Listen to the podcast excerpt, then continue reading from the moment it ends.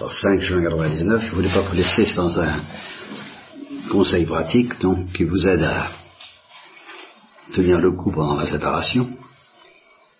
Euh, concernant, bah, mettons concernant l'oraison, à première vue concernant l'oraison, concernant votre prière personnelle par conséquent, et euh,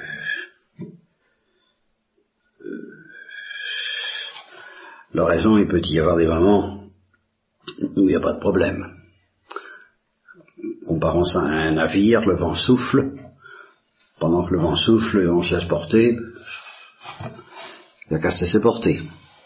Ces oraisons-là, il n'y a pas grand-chose à en dire. Si le vent augmente et devient une sorte de tempête comme chez Valérie, euh, Véronique, pardon, comme chez Véronique, si ça devient la tempête, euh, il n'y a pas de problème non plus, il faut survivre, euh, faut faire ce qu'on peut, et se faire contrôler par l'Église, comme Véronique le fait avec beaucoup de... Je trouve plus mes mots, je trouve pas mes mots, beaucoup de scrupules auprès de son directeur de conscience, qui n'est pas moi. Je tiens à le préciser. Mais je sais qu'elle soumet tout à l'Église, de tout, tout ce qui lui arrive. Il arrive beaucoup de choses, comme vous savez. Alors, euh, dans ces cas-là, il n'y a pas beaucoup de conseils à donner pour la raison, si ce n'est ça. De la faire contrôler par l'Église. Mais il y a le poteau noir, il y a le moment où le vent ne souffle plus, il y a, euh, il faut occuper le temps d'une manière plus active, et c'est là que ça commence à poser des problèmes que je vous déconseille de vous en sortir par une lecture ou même par une méditation. C'est pas le moment de méditer, c'est faut prier. Alors récitation des prières vocales, je vous l'encourage pas beaucoup, sauf si ce sont des prières vocales, je dirais que vous inventez vous-même. Et c'est ça mon premier conseil. Essayez d'inventer vous-même des prières vocales. Ou d'adopter vous-même des prières vocales des autres, mais euh, en telle sorte que cette prière adoptée ou inventée soit vraiment l'expression de la respiration de votre cœur. Je voudrais pas que ce soit quand même, il y a une manière d'interpréter la prière de Jésus qui est comme, comme un truc, comme un exercice, comme une technique. C'est pas une technique. C'est l'expression aussi vraie que possible des profondeurs de votre cœur. C'est pas si facile à trouver que ça. Seulement, ça demande à chercher, à être vrai et puis à réfléchir. Quand je suis entré dans la vie religieuse, j'ai entendu très vite euh, la prière de Geneviève Locke, ceux qui ont lu mes mémoires ont entendu parler, me dire Jésus, amour, miséricorde. Bon, bah ça, ça m'a dit quelque chose, ça, ça, a répondu à quelque chose dans mon cœur, Jésus, amour, miséricorde. Et toute ma vie, de temps en temps, je dis Jésus, amour, miséricorde. Bon.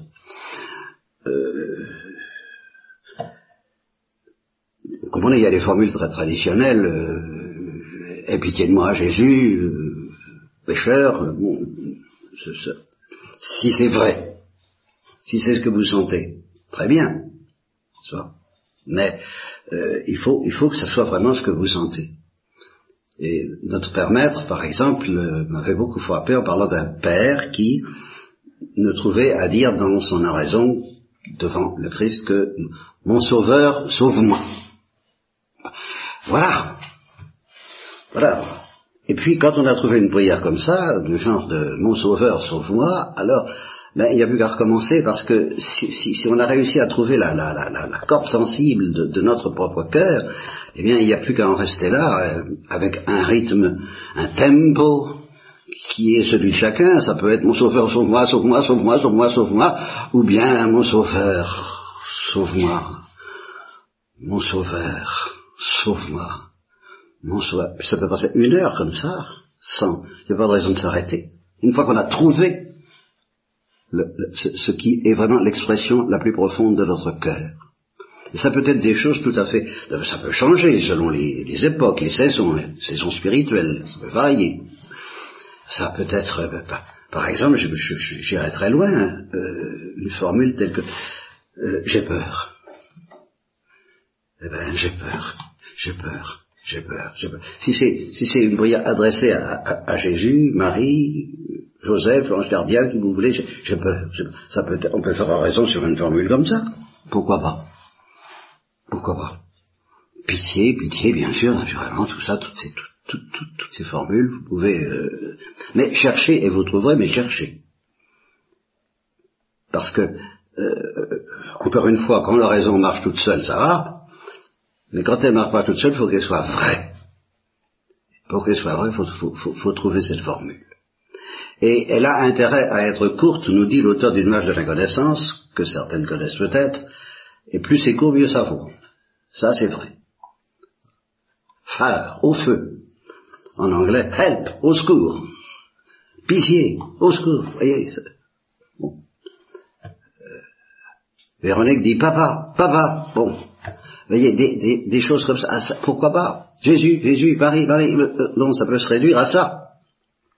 Cherchez et vous trouverez. Voilà, ça c'est mon petit conseil pratique pour euh, l'oraison. Puis ça peut sortir de l'oraison, hein, ça, ça peut déborder les temps fixés par, par l'oraison, ça peut, ça peut servir. Une fois qu'on a trouvé une formule qui soit qui répondent à l'intime de notre être, ça, ça peut aller plus loin. Ça, c'est une suggestion donc, que je viens de vous faire. Maintenant, j'ai exprimé un regret, c'est qu'il y, y a, des gens, alors dans la vie humaine, je, je vais prendre une comparaison pour vous montrer pourquoi c'est difficile de trouver une formule de ce genre. Pourquoi vous avez, vous avez du mal à vous débrouiller dans l'oraison Comparaison humaine comparaison humaine. Euh, évidemment, vous n'avez pas connu la guerre de 40, mais vous avez vu des films, vous en avez entendu parler. Ces femmes dont le mari est prisonnier, étaient prisonniers. Alors, il y a des cas où elles n'étaient pas fidèles, bien sûr, mais il y en a aussi tout de même qui étaient fidèles, qui aimaient vraiment leur mari, et qui naturellement ont souffert de la séparation. Alors quand on a, quand on vit un grand amour, et puis que le mari s'en va prisonnier, qu'est-ce qui se passe dans le cœur de la femme? Ben évidemment, elle ne pense qu'à lui. Et alors elle n'a pas d'effort à faire pour ça. Ça se fait tout seul. Elle ne pense qu'à lui. Elle a ses photos, elle a ses souvenirs, elle a ses lettres, elle lui répond. Et elle ne pense qu'à lui. Elle se chamaille avec ses voisins, avec ses cousins. Elle travaille, elle est en bonne santé, elle est malade, il arrive ceci, il arrive cela. Mais elle ne pense qu'à lui. Et toujours et toujours, elle ne pense qu'à lui. Bon, oseriez-vous dire par rapport à Jésus, vous en êtes là, j'ai peur que non, moi non plus, c'est navrant. Désolation. Suggestion, désolation. Eh oui.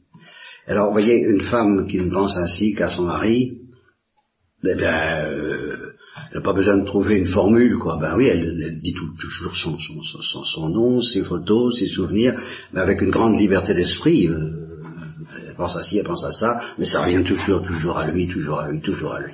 Voilà. Voilà ce qui serait souhaitable dans vos cœurs. Ça, je ne veux pas, trop rêver, mais enfin, euh, si ça pouvait être, ça serait pas mal. Il y a aussi Roméo et Juliette. Euh, c'est une autre, c'est un autre cas de figure, mais qui revient au même, mais d'une autre façon, avec une espèce de violence dans le désir, parce que Roméo est séparé de Juliette, non pas plus, non plus comme deux époux qui ont, qui ont vécu ensemble et qui sont séparés, mais comme un, immense bonheur qui n'a jamais été encore donné, et un, désir terrible, et, un obstacle à vaincre, et alors, euh, et alors chacun dit, euh, Juliette dit Roméo, Roméo dit Juliette, et puis, puis l'oraison du cœur, il n'y a pas à chercher autre chose. C'est Roméo, c'est Roméo, c'est Juliette, c'est Juliette, c'est où es-tu? Et, et alors là aussi, n'ont pas d'effort à faire pour ça. Ça se fait tout seul parce qu'ils sont amoureux, ce qui s'appelle être amoureux. Et dans la vie, ben justement, il y a un certain L'amour, c'est une série d'explosions. Les explosions, on les provoque pas, on les, les décide pas, elles ont lieu comme ça. La première explosion, c'est quand la mini-explosion du début, on commence à devenir amoureux, plus ou moins vaguement, puis, ça se précise, par des, des, des, ondes de choc successives. jusqu'au jour où on commence à parler, jusqu'au jour, jusqu'au jour où on dit euh, je t'aime. M'aimes-tu? Oui, tout court, comme je vous l'ai dit, tout court.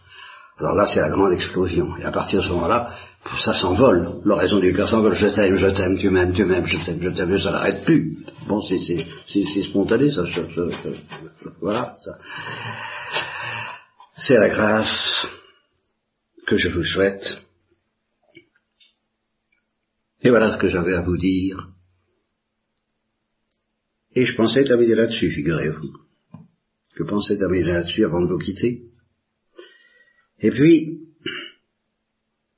et puis je sentais qu'il y avait autre chose, auquel j'ai pensé quand je vous ai parlé de la guerre aérienne, mais nous y reviendrons parce que c'est pas de cette façon-là que je vais vous présenter les choses. Vous êtes des bénédictines. Je pense que vous êtes au courant. Et pour les bénédictines, leur raison c'est bien beau, mais c'est pas comme au Carmel. Carmel, bon, moi, leur raison c'est tout, la, la, prière personnelle, n'est-ce pas? La prière personnelle, c'est ça qui compte. Mais pour une bénédictine, ce qui compte, c'est la prière de l'Église, l'office divin, la liturgie, les grandes choses. Et j'ai réfléchi là-dessus, et je me suis dit, ben oui, la prière de l'Église. Je vais vous laisser avec la prière de l'Église. Et là, alors, euh, j'ai vu un gouffre s'ouvrir. Je vais essayer de vous le dire. Je vais essayer de vous le dire texto tel que ça m'est venu et ça va être... Je prie pour, que ma mémoire ne me trahisse pas parce que tel que je l'ai vu, ça... Ça, ça, ben, vous allez voir, vous allez voir, vous allez voir. Bon, dans les débuts de mon apostolat, j'avais trouvé des formules, en 53 par exemple, en 1953, l'année où j'ai découvert pas mal de choses, j'avais trouvé une formule au sujet du tabernacle. Des formules à afficher, des petites affichettes. Alors la petite affichette sur le tabernacle, c'était haute tension, danger de mort, défense d'entrée. C'était ça pour moi en ce temps-là, euh, Bien. Et puis, euh, bon, j'ai dépassé ce stade, euh, sans le dépasser du tout d'ailleurs, puis j'ai parlé de choses et d'autres, et je, un beau jour, j'ai dit devant les confessionnaux, je voudrais mettre un affiche du même genre, on demande des pêcheurs. Bon, le père m'a pris ce titre, euh, je lui ai donné gentiment, mais c'est, je l'ai prêché, on demande des pêcheurs. Bien. Eh bien, depuis hier, ou avant-hier, je ne sais plus, je ne sais plus. Alors j'ai une nouvelle affiche à mettre devant, au seuil des églises, de toutes les églises. Ici, vous entrez chez la folle.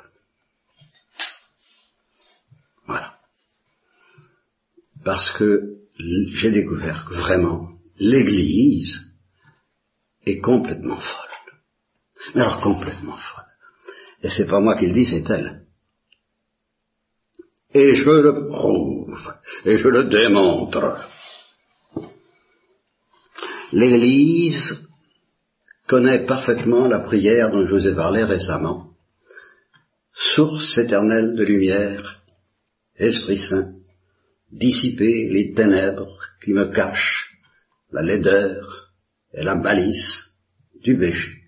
Faites-moi concevoir une si grande horreur que je le haïsse s'il se peut autant que vous le haïssez vous-même. Bon, eh bien, l'Église, elle connaît ça. L'horreur du péché, alors là, elle voit, elle sait, elle connaît l'Église triomphante, dans la lumière de la vision face à face, elle voit l'horreur du péché. L'Église souffrante, le purgatoire, dans les souffrances indicibles du purgatoire, elle expérimente et elle voit aussi à sa façon, d'une manière terrible, l'horreur du péché. L'Église militante, eh bien,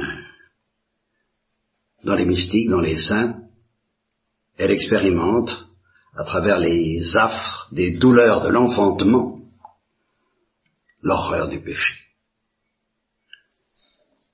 Les douleurs de l'enfantement dont parle Jésus, dont parle l'Apocalypse, dont parle Saint Paul, et dont parlent tous les mystiques, dans les douleurs de l'enfantement, elle, apprend ce que c'est que l'horreur du péché. Elle apprend, comme Véronique, que son péché a crucifié Jésus-Christ. C'est toi qui m'as fait ça. Ce que, que, que Rédas prêchait à tous les pécheurs. Qu'est-ce que vous venez de faire de crucifier Jésus-Christ de nouveau? L'Église militante, à sa manière, elle le voit. L'Église souffrante, à sa manière, elle, et Dieu sait, hein, et l'Église triomphante dans la lumière de Dieu. Le péché a crucifié Jésus-Christ. Le péché nous mène en enfer. Et elle voit aussi la même Église triomphante, souffrante et militante dans la lumière, dans la souffrance, dans les affres de la douleur de l'enfantement, que tout ça prend sa source dans le péché originel. C'est très clair pour elle que tout a commencé, que tous les malheurs sont venus de là. Elle voit très bien le péché originel comme étant la, racine de toutes les horreurs du monde, et de la croix du Christ, et de l'enfer, pour nous, humains. Elle voit très clairement tout ça. Bien. Et elle trouve le moyen et dans cette fameuse liturgie que vous aimez tant, n'est-ce pas, de crier heureuse faute. Merci. Oh, merci, péché d'Adam. Certainement nécessaire pour que mon époux soit à moi et que je sois à lui. Oh, merci. grâce à toi, péché d'Adam. J'ai crucifié mon époux.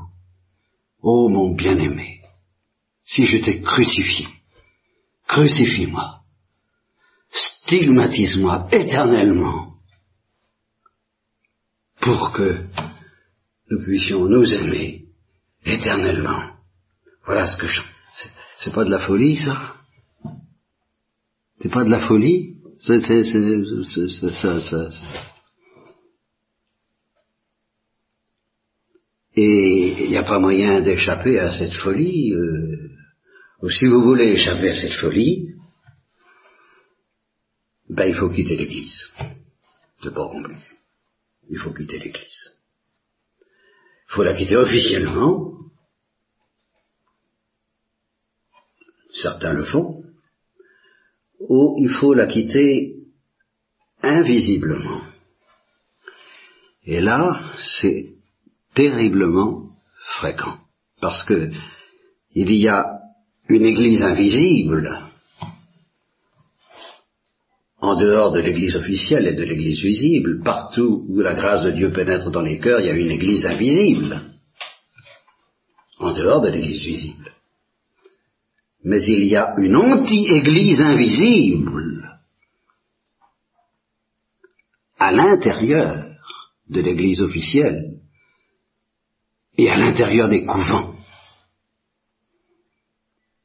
Et ce sont tous ceux qui se sont fait vacciner ou laissés vacciner contre la folie de l'Église. Alors ceux-là, ils s'en sortent. Ils échappent à cette folie. Mais si vous n'êtes pas vacciné, je laisse faire tout de même. Même si vous n'êtes pas encore folle, ce que je crains beaucoup, moi je suis pas encore fou du tout de cette folie-là, euh, j'en ai très peur. Elle me terrifie, cette folie. Elle me terrifie vraiment, mais je supplie de ne pas être vacciné et de ne pas me laisser vacciner contre, c'est-à-dire endurcir le cœur. Ah, ça, alors là, c'est ma grande peur. Si vous n'êtes, j'espère que vous n'êtes pas vacciné non plus. Alors, vous n'êtes pas vacciné, c'est l'hypothèse, c'est très bien. Eh bien, quand vous arrivez au cœur pour euh, chanter l'office, célébrer la messe, réciter l'office tout simplement, avec, respect, avec délicatesse, avec toutes les euh, subtilités de la musique grégorienne dans toute sa finesse musicale. Et surtout, et surtout, et surtout avec, comme le disait récemment un bénédictin au Dominicain de Toulouse, et surtout avec, avec dignité. C'est ça qui compte avant tout dans la liturgie. Trompez-vous. Si vous vous trompez, il faut, avant tout, il faut vous tromper avec dignité. Donc vous vous entrez, vous entrez dans, au cœur, euh, comme des petites filles euh, gentilles, n'est-ce pas? Avec dignité, avec tout ce que vous voulez, comme ça, bien sage, bien... Bon, et qu'est-ce que vous faites? Eh bien, vous faites comme Jonas, vous entrez dans le ventre de la baleine. Vous entrez dans le cœur, dans les entrailles de la folie de l'Église. Et puis vous chantez gentiment, sagement, euh, quoi? Ben, Vous chantez les gémissements inénarrables, insensés, délirants, intolérables, révoltants pour des cœurs endurcis de la folle. cette folle qui est votre mère.